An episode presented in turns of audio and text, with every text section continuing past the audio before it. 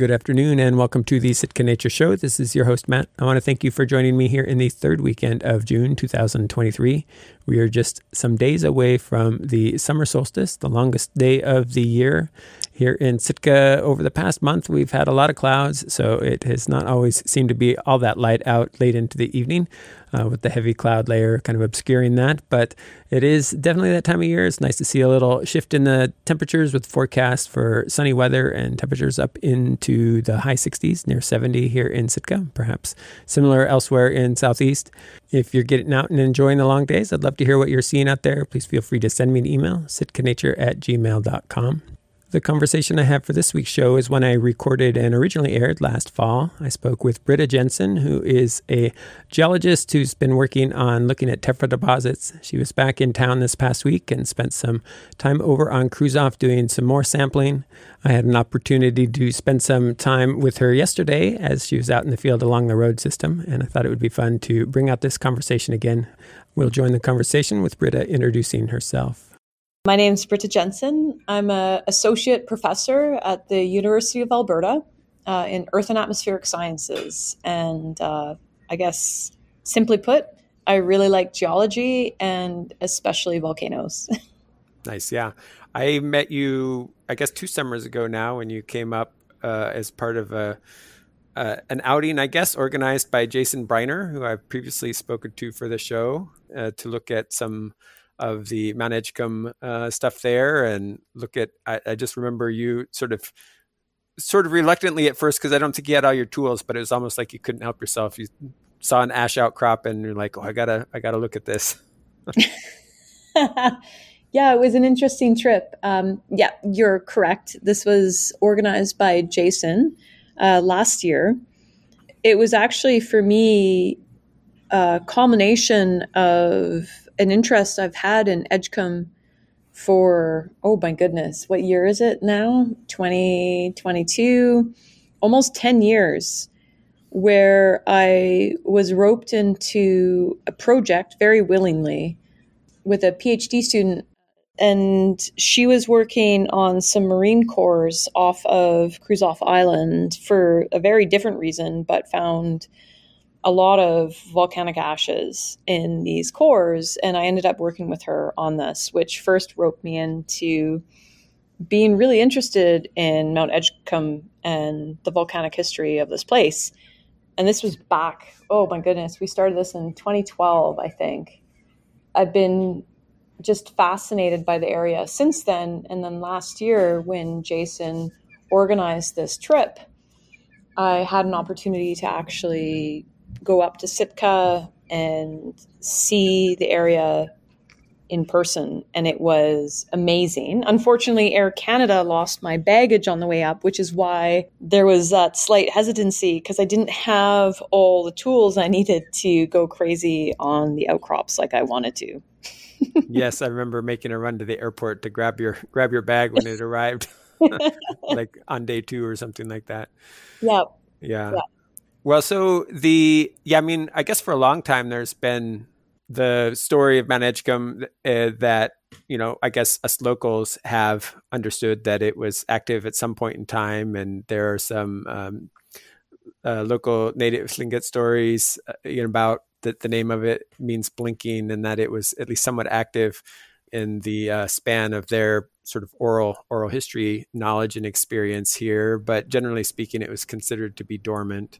Uh, and then within the last year, uh, completely apart from the project that that Jason was getting started in that you were looking at, there was this excitement with oh, there's this earthquake swarm. Oh, it looks like there's actually mo- magma moving underneath the ground. So, uh, um, you know, I know you're looking at at older deposits and and that sort of thing, but it seems like I, I, imagine that that understanding that can also contribute to an understanding of what the future might hold as well, and and maybe that uh, makes it more likely that some of the work you've been looking at will will uh, be able to develop further.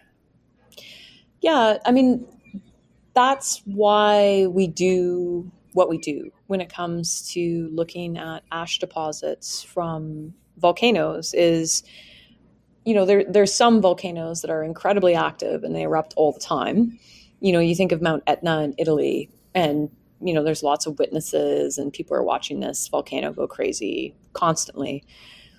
but we have a lot of volcanoes that are a little bit more sporadic and over human lifespans their activity it's not as predictable and that's where the work that we do is quite important because we look at the geologic record and we go back and we look at the deposits from these volcanoes, the ash beds that they have produced in the past. We try to figure out when they produced them.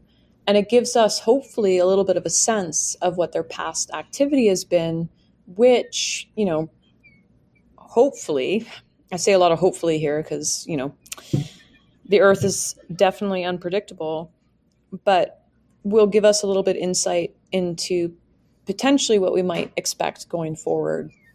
And one of the things that had always really struck me about Edgecumbe is when I had the opportunity to first start working on it, we were looking largely at um, eruptions that occurred after the ice sheets retreated in the vicinity of the mountain and Sitka about, you know, 16, 15,000 years ago.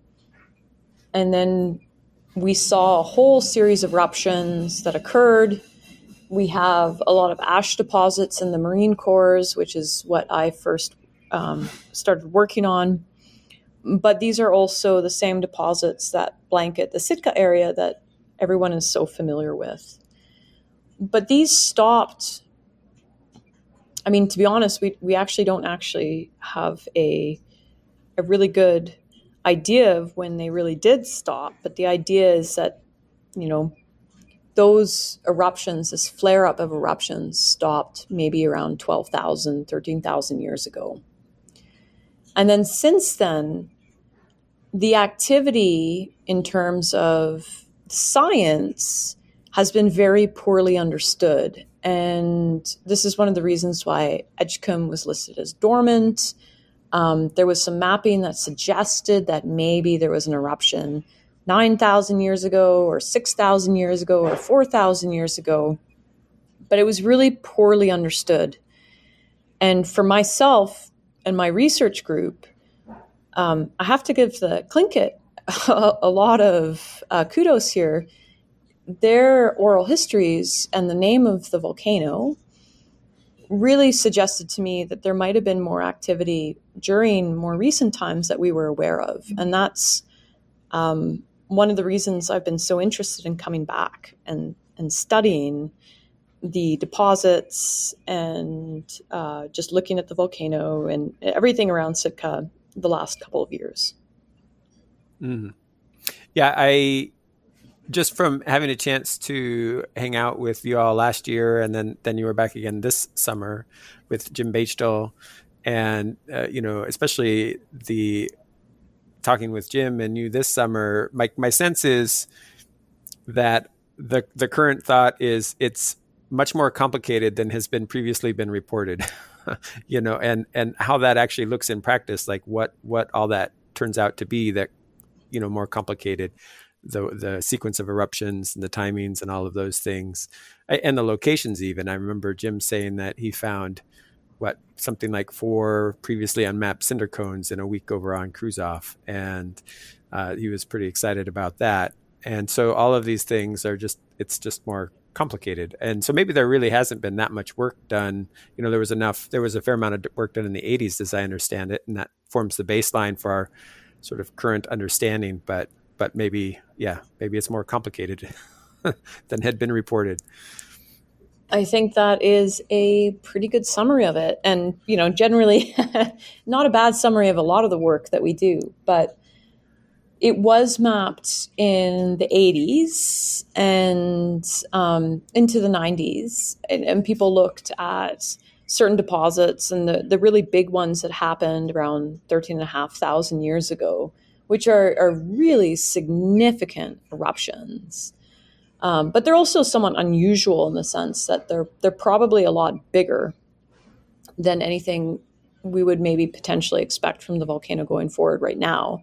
Um, I'm just going to say right now that's huge speculation, but um, you know, but since that time, you're correct. There has been very little work, and the work that had been done on it was largely um, almost secondary. I would see, I would say, where people who have been working in the region, looking at um, trying to understand, you know, how the glaciers have how far out they've come and how deglaciation affected um, the ocean and sediment going into the ocean and changing of ocean currents.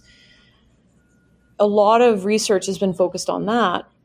And when they go out and they collect the marine sediment cores and they find a lot of ash beds that appear to be coming from Edgecumbe, I think that really was, um, I guess, maybe a, a suggestion that some of that initial mapping that had been done in the 80s and into the 90s was just scratching the surface and that things were much more complicated than we had thought.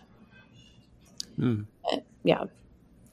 Yeah, I, I so I'm I'm curious about that and I guess maybe a question that I want to start with in exploring that a little more is just the the mechanics of of what happens when when these ash falls deposit. Like my experience with fresh ash was when I was, well, I guess I would have been about six or seven because Mount, uh, Mount St. Helens blew uh, in 1981, and I had an uncle, a great uncle that lived in Eastern Washington, and we went by, and I remember there just being this layer of powder essentially is what it seemed like. I still have a jar of it on a shelf that I collected when I was that age. It was this Mount St. Helens ash. And of course, I was aware in my mind of volcanic ash being what's around here, but it's generally speaking orange.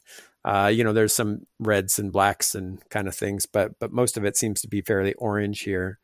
Uh, but I realized that I don't really have any idea of how that came out of the mountain and initially fell like is that what it looked like when it started or is it is there over time a process of of um, changes that happen as it settles and maybe cements a little bit and water runs through it over hundreds and thousands of years? Like what, do, do, you have a sense of the of the sort of the mechanical process of, of these deposits and and what happens to them over time? Um yeah. So sorry matt but it was May 18th, 1980. Oh, okay, 1980. yeah, 1980. fair enough. Yeah. So I was probably six then. It was probably yeah. 1981 when we when we visited. I was one year old. So, so oh my goodness, yeah. Um, a life defining event. Uh, yes. So, first of all, Sitka is actually quite close to Edgecumbe um, in terms of like as the crow flies. So when you think about maybe where you were with your uncle collecting ash from Mount St. Helens, as opposed to where Sitka is relative to Edgecumbe, um, you're you're quite a bit closer in terms of Sitka. So, uh, oh, I'm going to throw a number out that's in my head, and it may be completely wrong. But I'm thinking that as the crow flies, Sitka's within about 20 kilometers of Edgecumbe. And um, if you, where was your uncle in Washington State? So Moses Lake. Yeah. So you're you're tens of kilometers further away. So ashfall finds, not surprisingly, as you move more distant from the volcano simply through the, the mass of the material that's being erupted.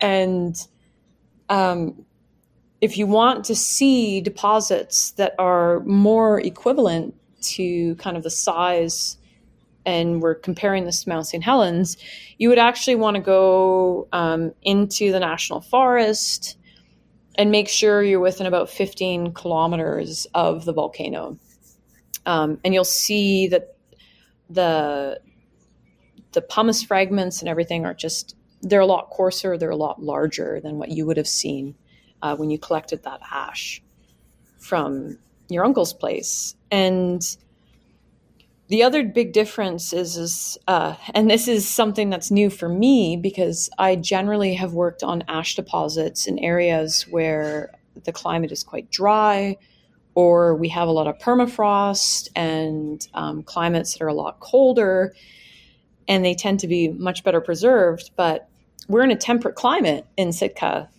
So, and glass, which is the biggest component of an ashfall in many uh, situations, is actually not very resistant to weathering. So, the natural processes that happen over time to break things down.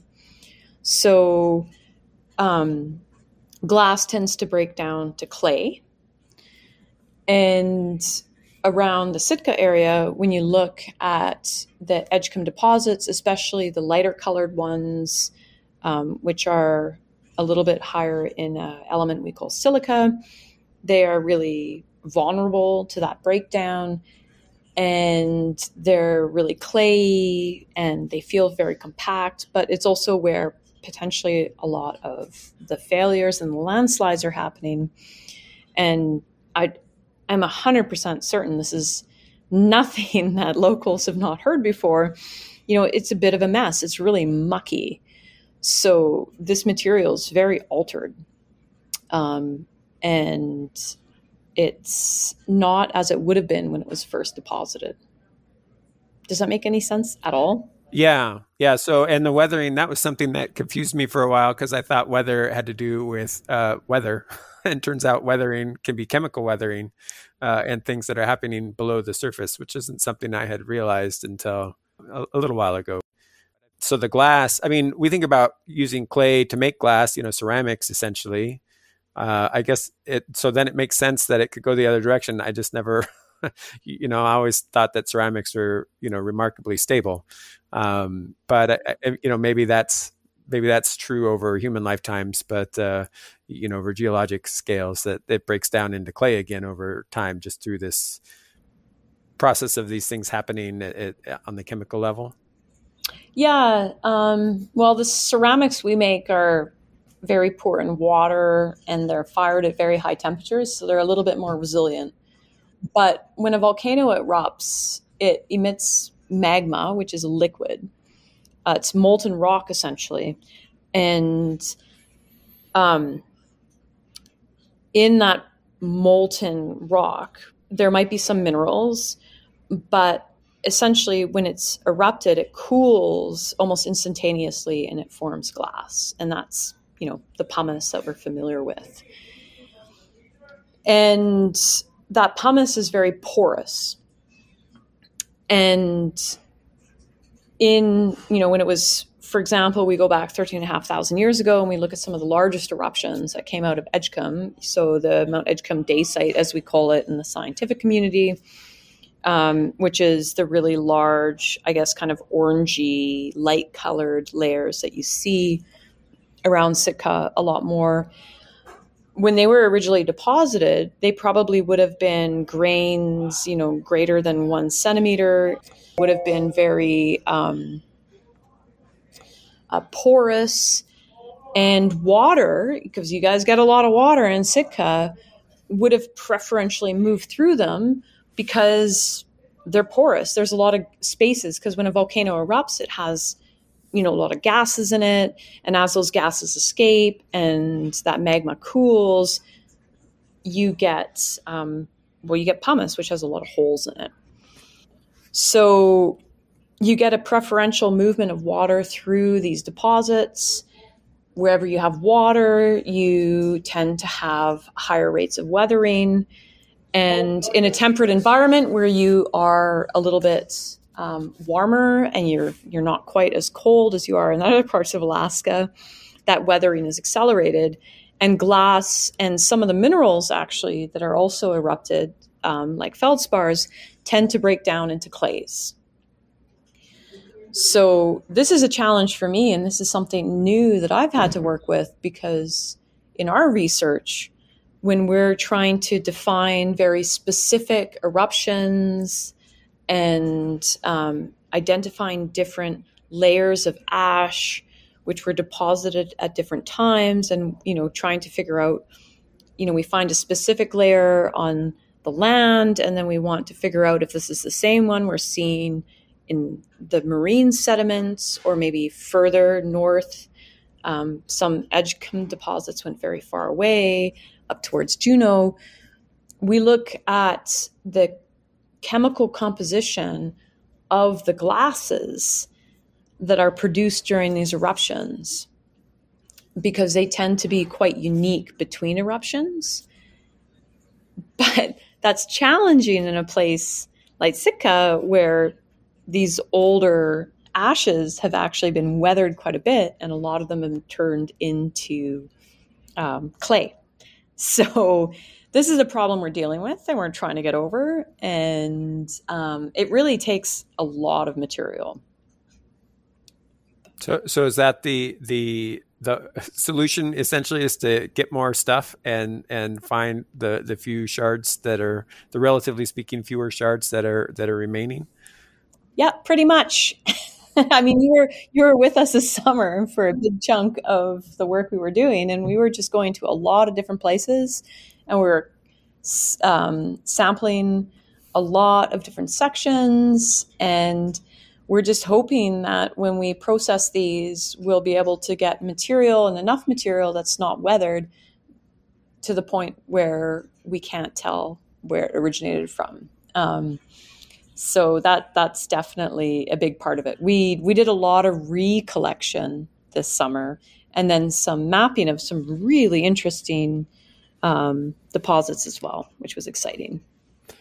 Yeah, I I have a couple questions about the the mapping, but before that, I guess uh, just to to be clear, uh, I'm inferring from what you're saying that essentially once the glass breaks down into clays, presumably the clays are more mobile and so forth, so there isn't you, you don't have the clean signature, so to speak, that that allows you to uniquely identify the layers at that point anymore. Exactly. Um, sometimes we can turn to some of the more robust minerals um, to help us out, but generally, once the glass breaks down, everything gets a lot harder. Hmm.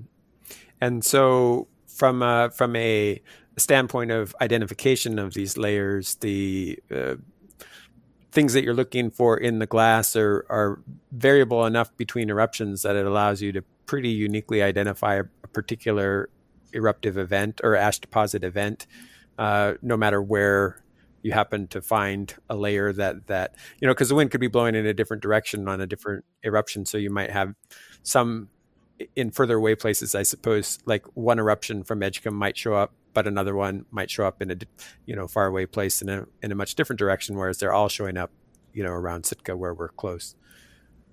Exactly. Yeah, and I have to admit, you know, one of the challenges with Edgecumbe is that um, some of its eruptions, the geochemical signature or its fingerprint is they're very similar between the different eruptions.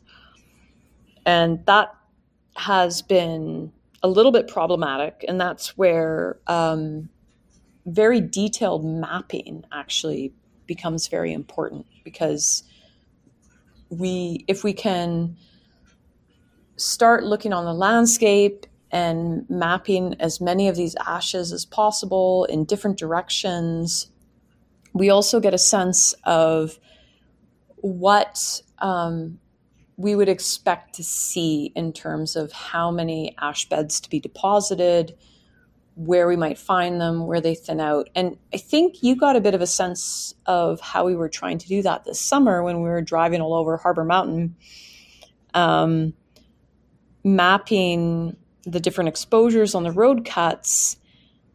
And eventually, about the fourth or fifth time, we noticed that there was a real pattern and that at the bottom, you know, when we start seeing the ashes show up, there was a dark ash, a dark ash, and then an orange ash, a dark ash, an orange ash. And then we started seeing that repetition of that process in different areas.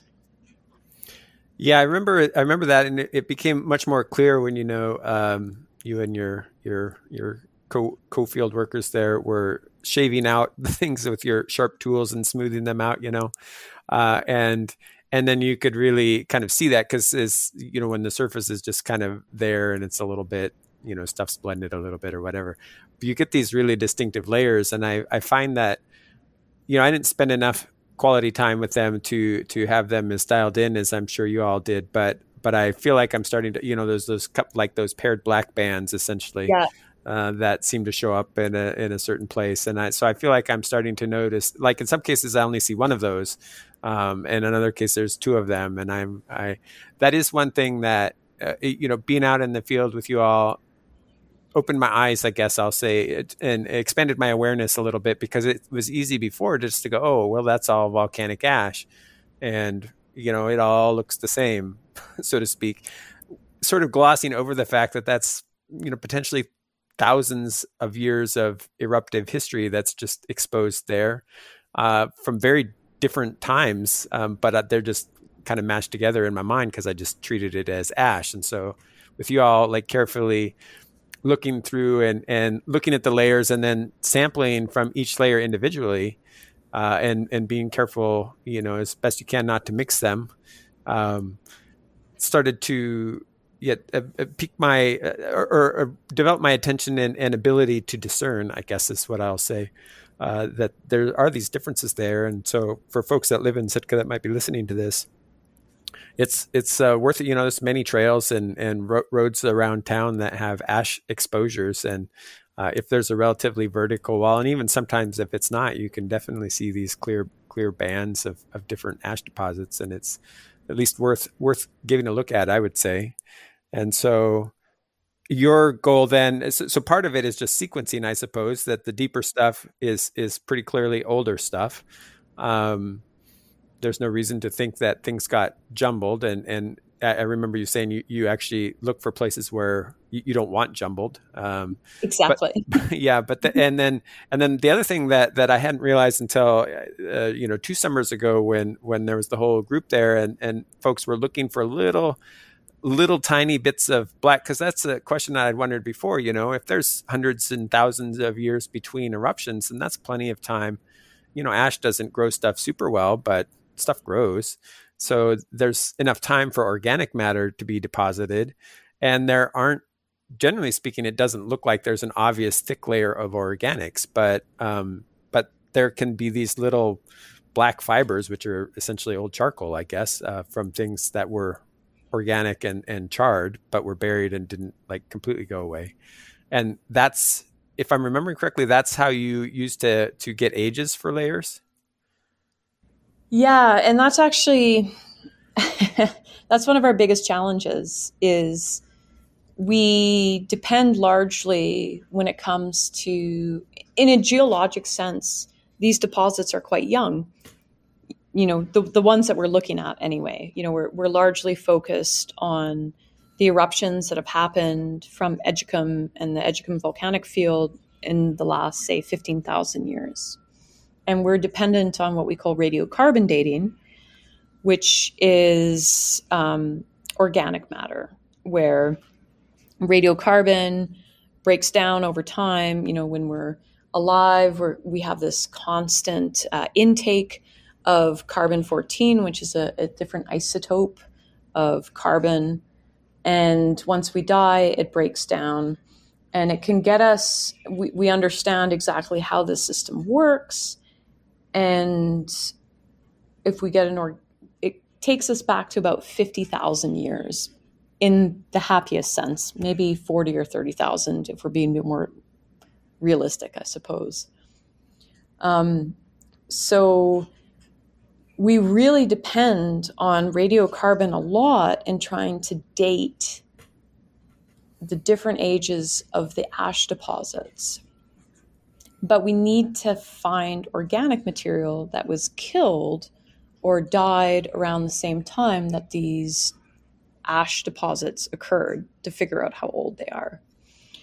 And um, that can be challenging, especially if you have a series of eruptions that happen one after the other after the other, because you don't necessarily have a lot of time for vegetation, for example, to recolonize a landscape after it's been blanketed by an ash.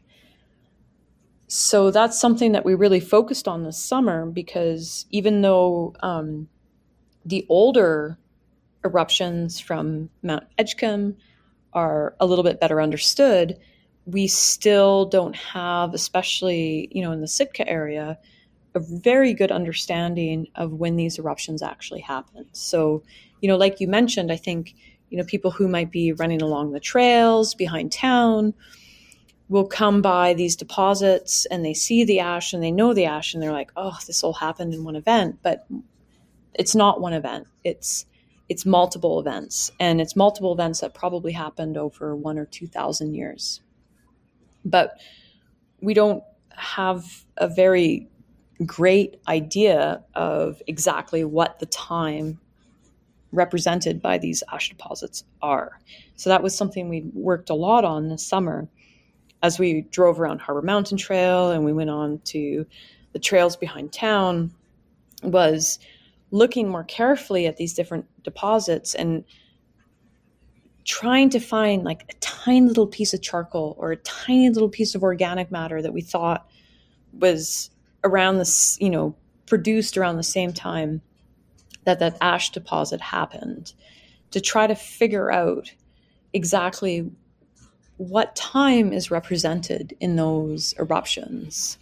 Um, and and that's very important because you know if if that i don't know what it is it's about like two meters plus worth of ash was one event like that's pretty that's hugely significant. That's very different in terms of hazards and impacts than what we actually see which is oh geez i don't know. I mean i'm just thinking back to the mapping we've done the last couple years where we're looking at at least seven, maybe eight different events, um, and probably spread out over a thousand years, like you said. So, but we don't know as much as we would like to. Um, so we're going through and this is something we're doing right now is we collected a lot of samples this summer and we're looking through them to try to figure out you know is there material in there that we can date where we can actually figure out how long it took for these ashes to actually deposit on the landscape? And that has a lot of um, i guess uh, i guess you know when you think about how resilient communities in the area would be to an eruption from Edgecumbe now you know it's thinking about the fact that we're more likely to see one centimeter or five centimeters of ash deposit over a single event versus a meter, you know, that that's very different. So, you know, you mentioned you got into this with marine deposits. Were those deposited like like I guess I don't know because the sea level has been so different here, uh, relatively speaking, o- over over time post ice age. Uh, I don't know. Do you know if those deposits were deposited while it was underwater or or while it was in the air? And and does the depth of water change how a deposit? Like I would imagine that. I don't know if it happens this way, but I would imagine that ash falling in deeper water would tend to sort more than it falling in shallow water or falling in air, so to speak, uh, just because of the way that the things go through the water. But I don't know if that's actually true or not. And uh, yeah, I'm kind of curious about about about that. Well, you're 100% right. So first, um, the marine cores we looked at were deep enough that they would have been still underwater, even when sea level was quite low during the height of glaciation. Um, so these ashes were deposited through a water column um, and yeah, they sort when you have an eruption and the ash is falling. Like I mentioned before, you know, you've got this mix of really glassy, pumicey material and minerals and even rock fragments. So depending on the, the density or the different masses of that material, as it moves through the water column, you'll get some what we call grading in the geology world in a deposit. So you'll tend to get the heavier stuff at the bottom and then the lighter stuff towards the top. But it still tends to settle out relatively quickly. Um, so you do get a, a nice, in an ideal world, layer that's associated with a single eruption. So, um, yeah, and the marine records that we looked at were really nice because they weren't actually exposed on land. And the, the problem with things on land is that you have other processes like weather, um, not weathering, but weather in this case, which can remove sediment and deposits and actually erode materials. So you might have something happen, but then remove evidence of that later on. So the the marine records are a really good um, record, especially during deglaciation, so when the, the glaciers were retreating, of the eruptions coming from Edgecumbe because you had them falling out into the ocean, being deposited at the bottom of the ocean, and then being covered by sediment, being washed off of, you know, retreating glaciers and everything. So you you created this incredible record of um, sediment accumulation that included a lot of ash beds.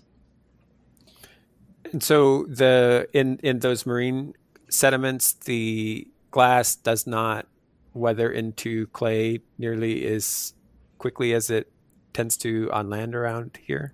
No, no. So we have excellent data from the marine sediments. And what we're trying to do now and this is this is new for me because you know i i never had until the last couple years the samples that i wanted to look at um, to compare to what i had looked at in the marine deposits. So we're we're just starting to work on that now where we're trying to figure out what they they look like on land. Um, and just by going out in the field and collecting them and feeling how clay they are, you know, we know we're going to have some problems. But um, I'm really hopeful that there'll be enough pristine material in them to to hopefully tie in a little bit into the marine records. And and this is you know a point that you made earlier is really significant where we have a mountain or a volcano that erupts, but wind plays a very important role. And these marine records we're looking at, you know, they're they're offshore. They're essentially on the opposite side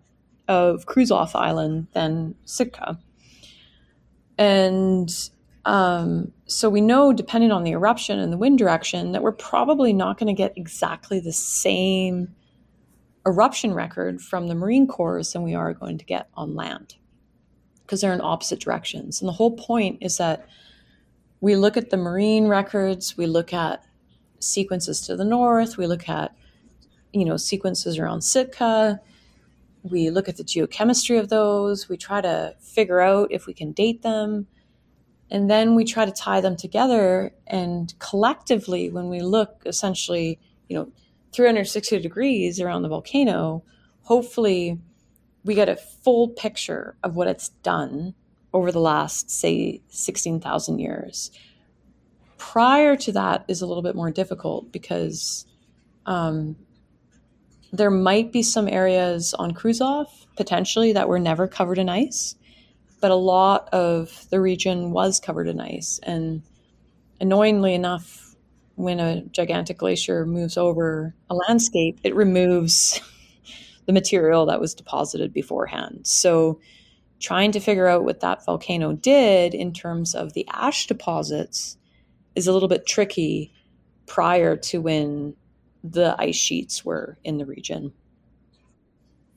So, so sort of best case scenario here over time you create a catalog of of this is what a particular eruption looks like. So you can at least tie the layers together in different locations over time because you only need I mean, I guess ideally you'd have two or three, but it doesn't need that mean that every location needs to has have the ability to get dates for a layer. If you can sort of get some organic material that allows you to date a particular layer at a particular location, and you can tie that layer in, then that allows you to, you know, start to to paint this this broader picture over time of what's exactly. happening.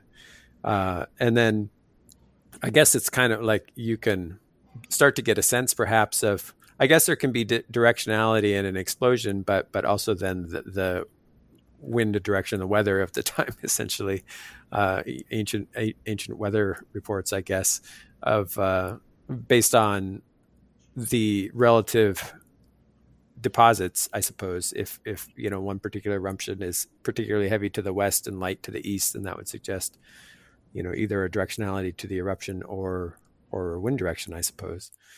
So that like like in in the ideal scene, you had all the money in the world and all the time in the world to to do all the sampling you could possibly ever want, and then analyze that sampling. Uh, as I've come to find that sampling is often the easy part. it's the time it's the time dealing with the samples that that actually is the more difficult part. That that's the sort of thing that that one could conceivably build a, a model for uh, uh, the history. Exactly. And it's like you said it's you know collecting the samples um, you know we can do a lot of that in a few years but analyzing them processing them, understanding them takes a lot more time. And uh, but that's you know that's something that we're we're working towards.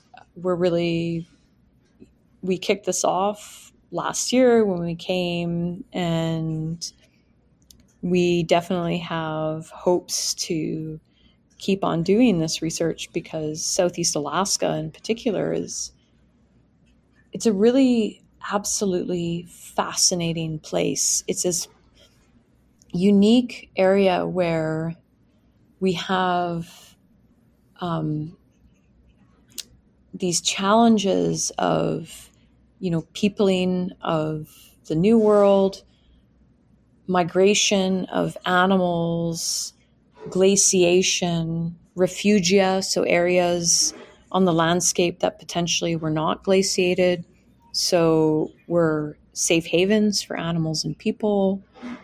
Volcanism. So, how did volcanic activity um, potentially respond? So, this is, you know, one thing that we have a big question about is do certain volcanic systems actually respond to deglaciation? So, when glaciers retreat, there's a lot of depressurization on the crust. And then sea level change, like what happens?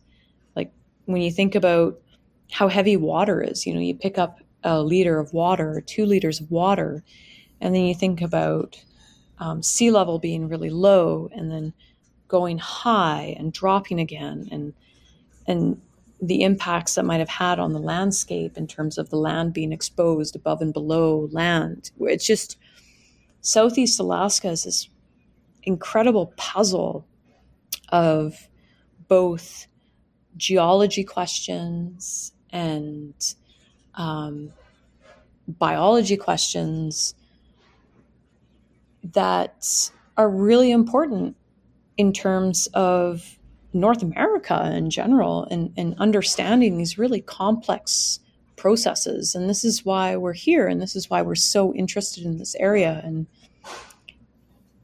feel I feel really lucky that I've had the opportunity to come up the last two years because it's also one of the most beautiful places I've ever been. Well, I might be biased, but I'll, I'll certainly agree with you on that on that point. Uh, the uh, and I know you've had a chance to work work elsewhere as as mm-hmm. well, and so I imagine you're doing these kind of, of you know looking at these kinds of questions for other volcanoes and in other places and really because of the nature well one of your one of the folks that was here with you this summer i think was i don't remember the term but but basically looking for really tiny like not even enough to make a layer but basically little little bits of of stuff crypto tephra. Okay crypto tephra yeah. Uh, so small that that good luck finding it but but i guess that's what grad students do. Yeah. Um, uh, but but having that that catalog and then being able to say, oh well, this probably came from this volcano. But the only way that works is if you have a database of uh, a library, a catalog of of essentially samples that are known from particular deposits, and then you can link them up in that way.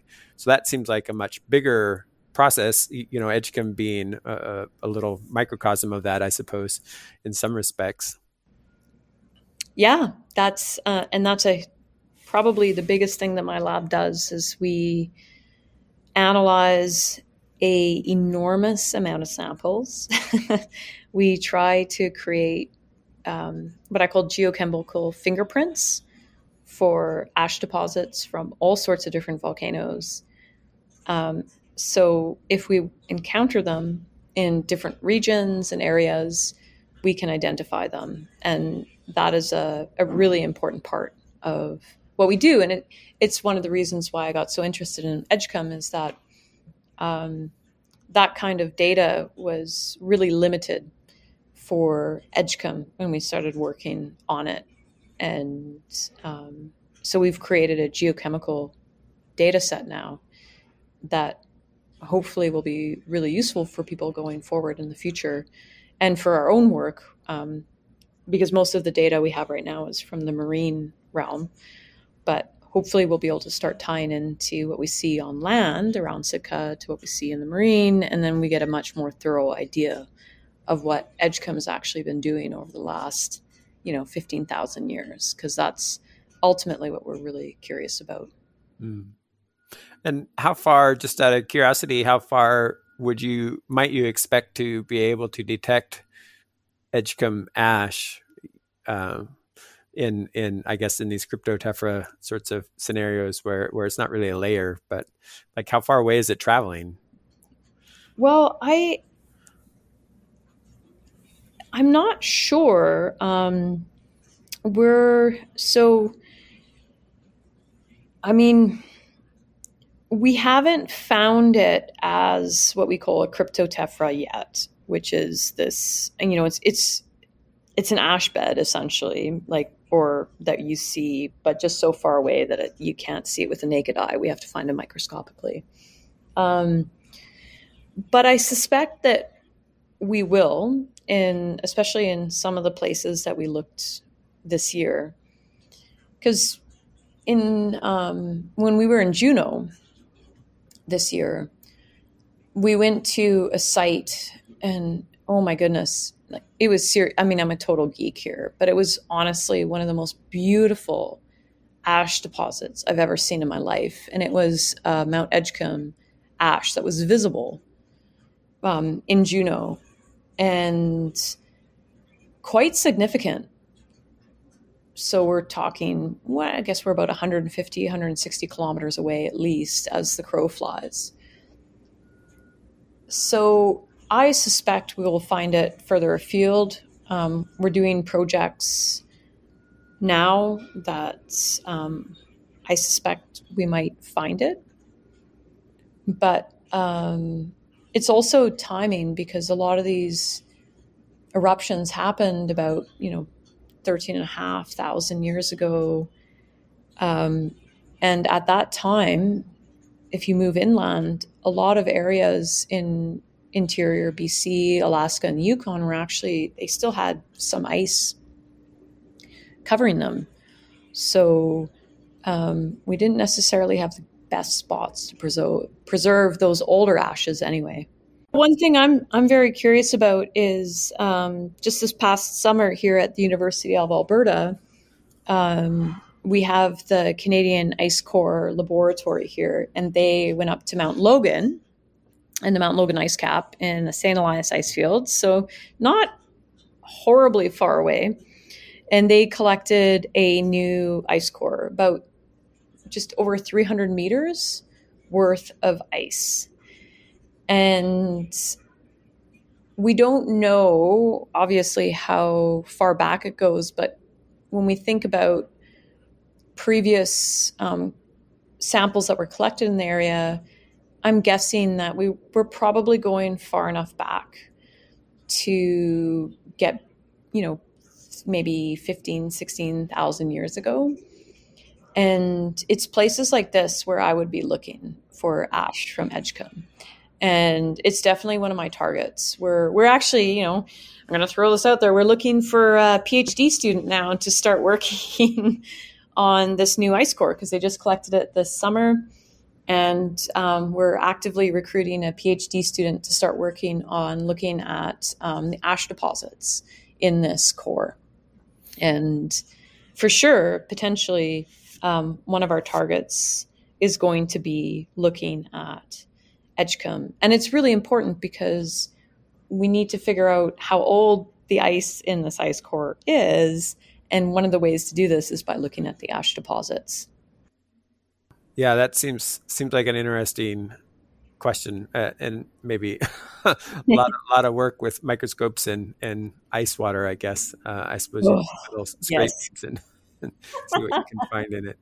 Yeah, I remember. Uh, I don't remember his name, but the but the your your student who's going to be, I think, doing a lot of the work with the ash deposits from here, and he was describing it. He sounded like he was pretty keen on it, and I was like, "Wow, that sounds nightmarish to me." yeah, that would be Sean. Yeah, there's it is it's hard work. You know, there's there's no doubt about it. But um, the results hopefully are interesting, and they give us a lot of insight into the volcanic processes in that area. And um, it's something that I'm really looking forward to sharing with the people of Sitka as we slowly figure this out. Hopefully, figure it out. Yeah, well, I'll I'll definitely be curious and and crossing fingers that you'll find enough glass and that hasn't turned to clay to be to, to allow you to to do the things that you need to do with it. And um, yeah, I'm, so going forward, you know, in your sort of ideal scenario, you would presumably do more sampling around the area, and like how, how do you sort of consider and and you know aim, like what is it you're aiming for when you're when you're doing sampling in terms of a spatial distribution? And and obviously you just you need sites where there's ash available um, and and that you can get to. Both of those are pretty important but but assuming that all could work out like wh- what is it that you look for in terms of of places that you'd like to sample in an ideal world? Well um, next year we're hoping to get on to Kruzof itself. You know, as you briefly alluded to earlier, um, Jim Baichtal got on to Kruzof and they did some really quick reconnaissance work that hadn't been done in a really long time and found some really amazing um, deposits that we want to look at in more detail.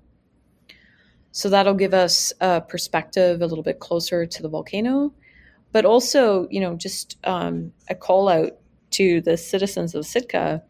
You know, we're always interested in um, anyone who sees anything interesting.